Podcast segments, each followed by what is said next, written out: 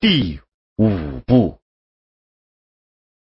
掩体纪元六十七年，银河系。猎户悬臂，翻阅坐标数据。是歌者的工作，判断坐标的诚意。是歌者的乐趣。歌者知道自己做的不是什么大事，时宜不确而已。但这是一件必须做的事，而且有乐趣。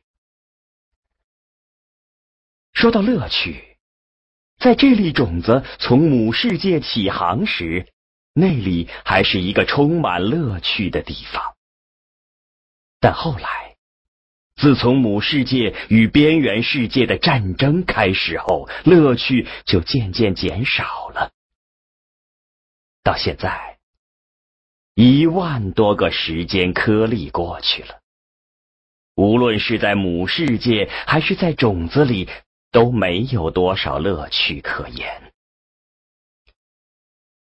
古典时代的那些乐趣，都写在古歌谣中。吟唱那些歌谣，也是现在不多的乐趣之一。歌者翻阅数据时，正在吟唱着一首古歌谣。我看到了我的爱恋，我飞到他的身边。我捧出给他的礼物，那是一小块凝固的时间。时间上有美丽的条纹，摸起来像浅海的泥一样柔软。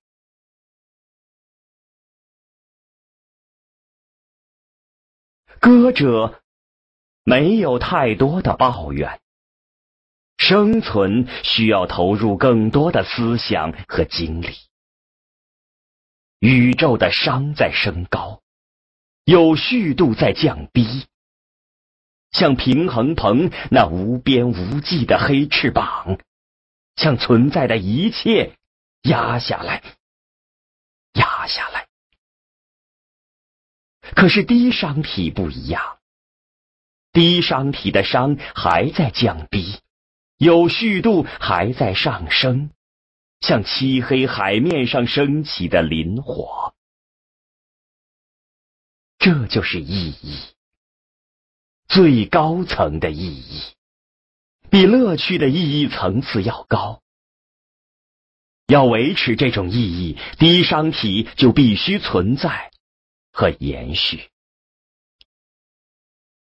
至于这意义之塔的更高端，不要去想，想也想不出什么来，还有危险，更不用说意义之塔的塔顶了，可能根本就没有塔顶。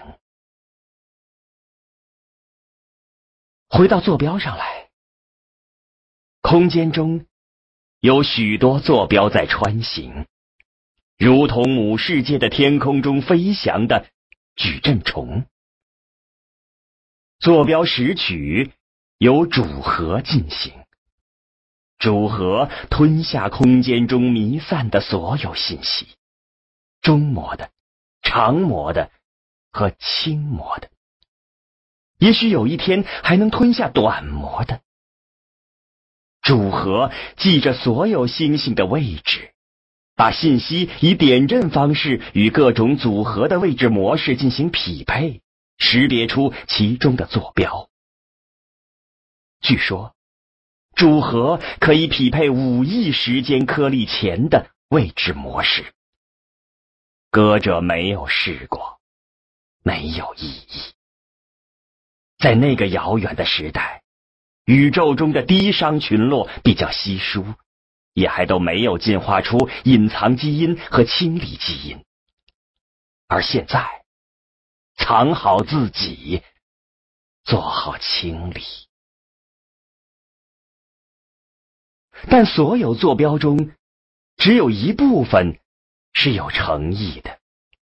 相信没有诚意的坐标，常常意味着清理空旷的世界。这样做浪费精力，还有一点点害处，因为这些空世界以后还可能用得着。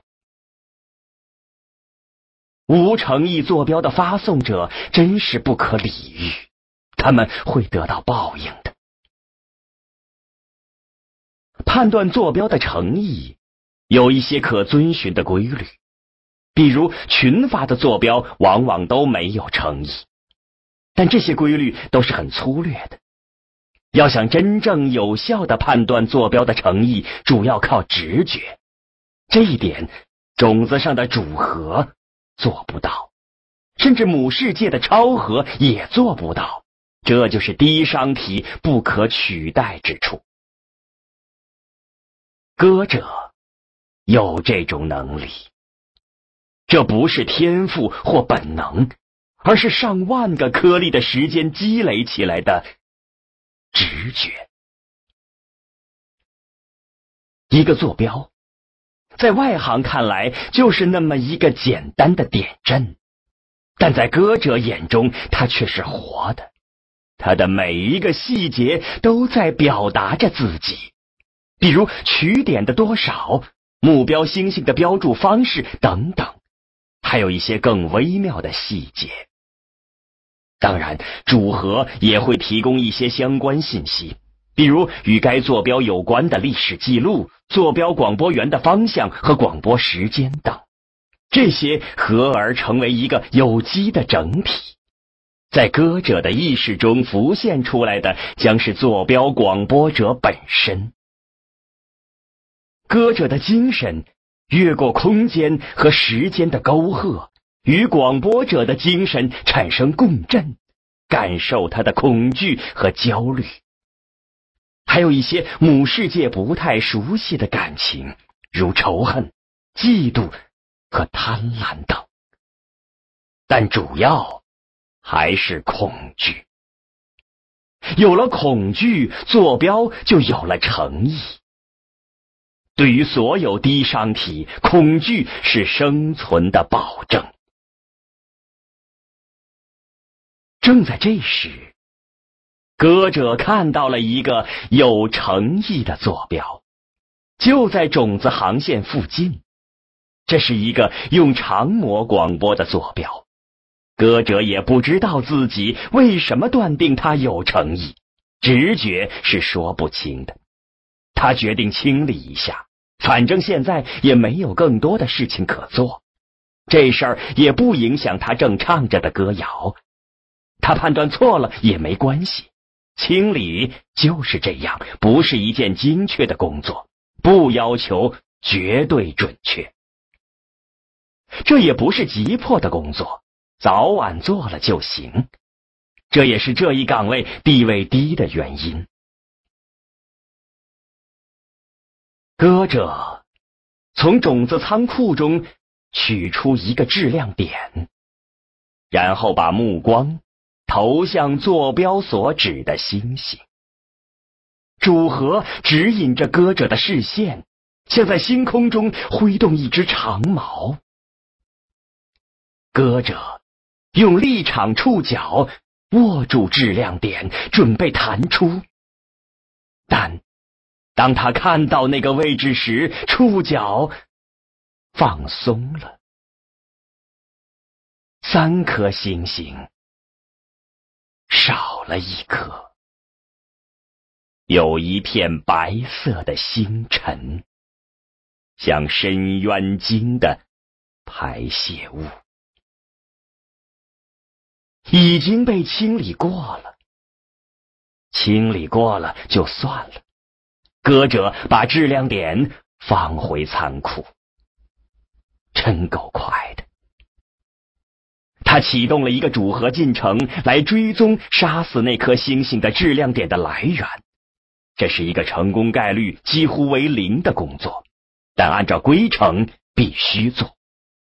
进程很快结束了，同每次一样，没有结果。歌者很快知道为什么清理来的这么快。他看到了那个世界附近的那一片漫雾。漫雾距那个世界约半个构造的长度。如果单独看它，确实难以判断其来源。但与被广播的坐标联系起来，一眼就看出它是属于那个世界的。漫雾表明那是个危险的世界，所以清理来得很快。看来有比自己直觉更敏锐的低商体，这不奇怪。正如长老所说，在宇宙中，你再快，都有比你更快的；你再慢，也有比你更慢的。一般来说，被广播的单个坐标最终都会被清理，只是时间早晚的问题。你可能认为这个坐标没诚意。但在亿万个低商世界中，有亿万万个清理员，总有认为他有诚意的。低商体都有清理基因，清理是他们的本能。再说，清理只是一件很简单的事。宇宙中到处都有潜在的力量，只需诱发他们为你做事就行了，几乎不耗费什么，也不耽误唱歌。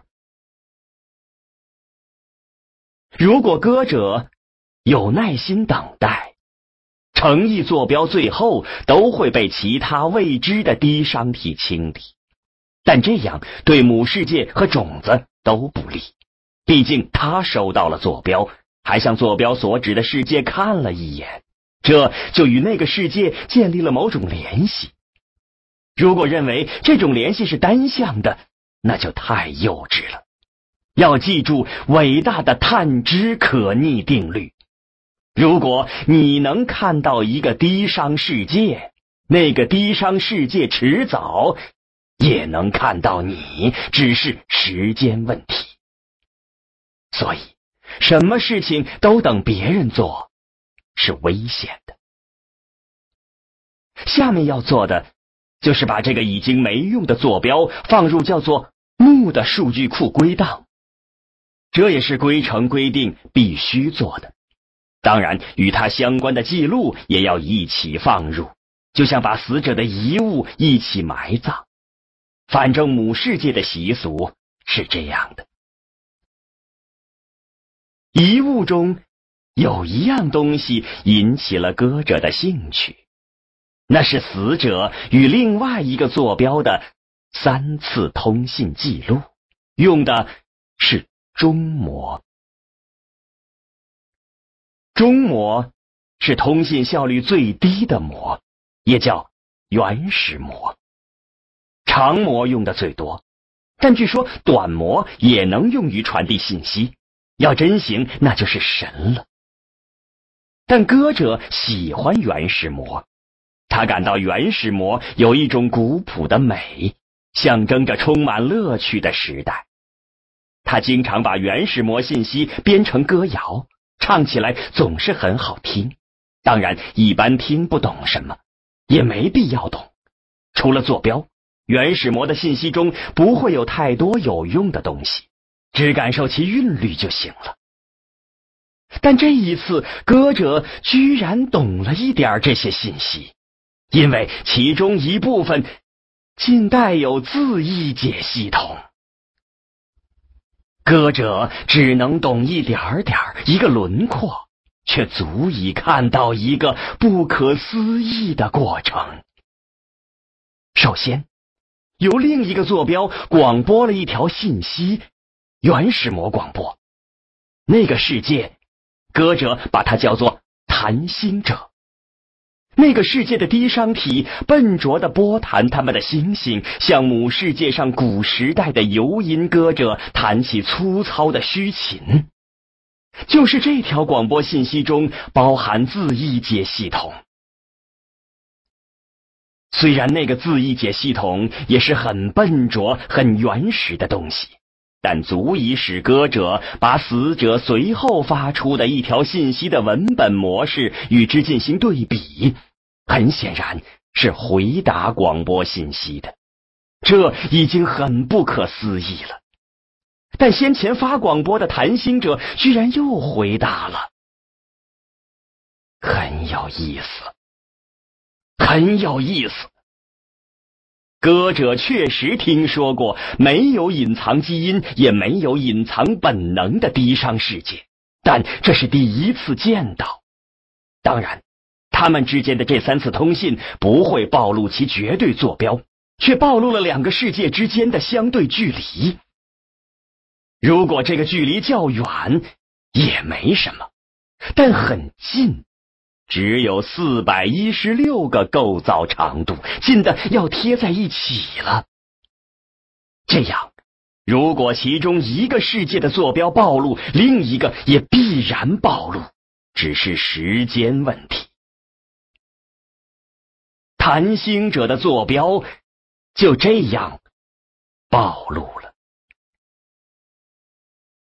在那三次通信过去九个时间颗粒以后，又出现了一条记录。谈星者又拨谈他们的星星，广播了一条信息。这居然是一个坐标。主和确定它是坐标。歌者转眼看看那个坐标所指的星星，发现它也被清理了。大约是在三十五个时间颗粒之前，歌者认为刚才自己想错了。谈星者还是有隐藏基因的，因为他有清理基因，不可能没有隐藏基因。但像所有坐标广播者一样，他自己没有清理的能力，很有意思。很有意思，为什么清理死者的低伤体没有清理谈心者呢？原因很多，可能他们没有注意到这三次通信。原始膜信息总是不引人注意的，但亿万个世界中总会有注意到的。歌者就是一个。其实，如果没有歌者，也会被其他的低商体注意到，只是时间问题。也许他们曾注意到过，但没有隐藏基因的低商群落威胁不大，嫌麻烦。但大错特错。泛泛来说，即使谈星者真的没有隐藏基因，他就不怕暴露自己的存在，就会肆无忌惮的扩张和攻击。至少在死前是这样的。但具体到这一个，更复杂一些。前面的三次通信，加上又一次的坐标广播。再到六十个时间颗粒后，对死者的那次来自别处的长模坐标广播，这一连串事件构成了一个不祥的途径，昭示着危险。对死者的清除已经过去了十二个时间颗粒，谈心者应该意识到自己的坐标已经暴露。那。此时唯一的选择就是把自己裹在漫雾中，让自己看上去是安全的，那样便没人会去理他们。也许是没有这个能力，但从他已经能够波弹星星、发出原始魔广播看，这段时间足够他拥有这个能力。也许。他只是不想这么做。如果是后者，那贪心者极其危险，比死者要危险许多。藏好自己，做好清理。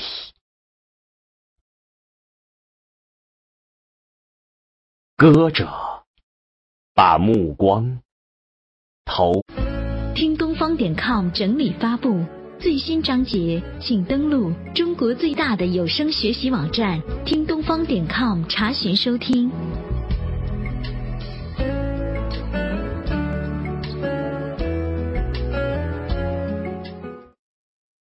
不像贪心者，看到那是一颗很普通的星星，至少还有十亿时间颗粒的寿命。它有八颗行星，其中四颗液态巨行星，四颗固态行星。据歌者的经验。进行原始膜广播的低商体就在固态行星上。歌者启动了大眼睛的进程，他很少这么做，这是越权行为。你干什么？大眼睛现在很忙。种子的长老说。有一个低商世界，我想近些看看。歌者回答：“你的工作，远远看一眼就足够了。只是好奇，大眼睛。”有更重要的目标要观测，没时间满足你的好奇，做你的事去吧。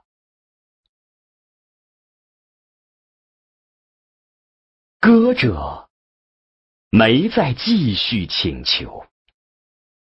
清理员是种子中地位最低的岗位，总是被轻视。认为这是容易做的琐碎工作，轻视者们却忘了，被广播的坐标往往都是危险的，比那些隐藏的大多数更危险。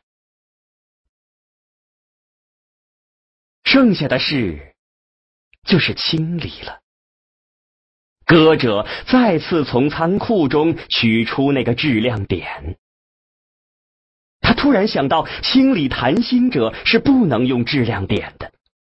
这个星系的结构与前面已死的那个星系不同，有死角，用质量点可能清理不干净，甚至白费力气。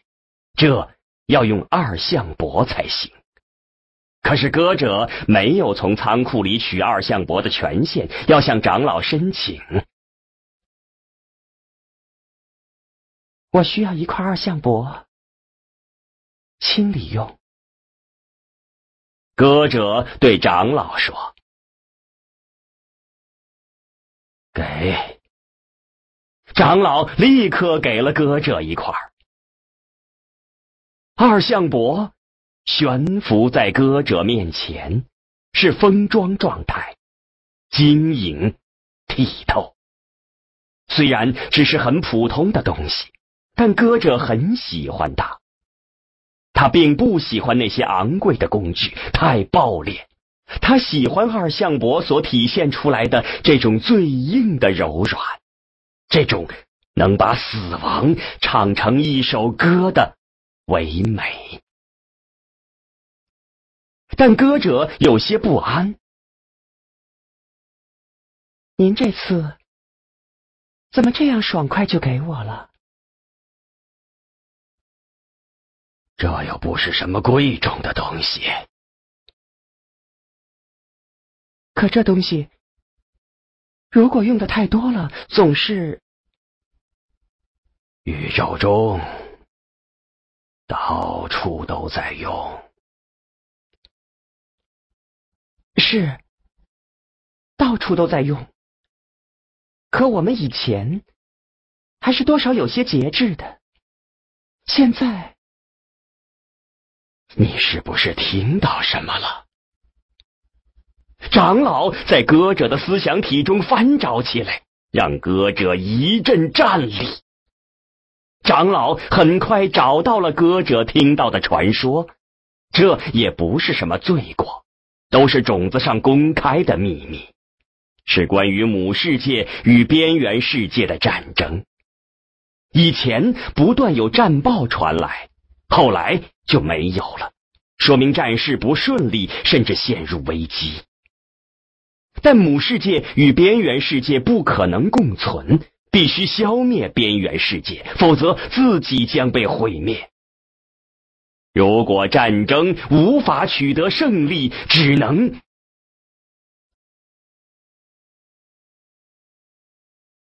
是不是母世界已经准备二项化了？歌者问。其实长老已经知道了他的问题。长老没有回答，也许是默认了。如果真是这样，那是莫大的悲哀。歌者无法想象那种生活，在意义之塔上生存高于一切。在生存面前，宇宙中的一切低商体都只能两害相权，取其轻。歌者把这些想法从思想体中删除了，这不是他该想的，这是自寻烦恼。他现在要想的是刚才的歌唱到什么地方了？想了好长时间，才想起来。他接着唱：时间上有美丽的条纹，摸起来。像浅海的泥一样柔软。他把时间。涂满全身，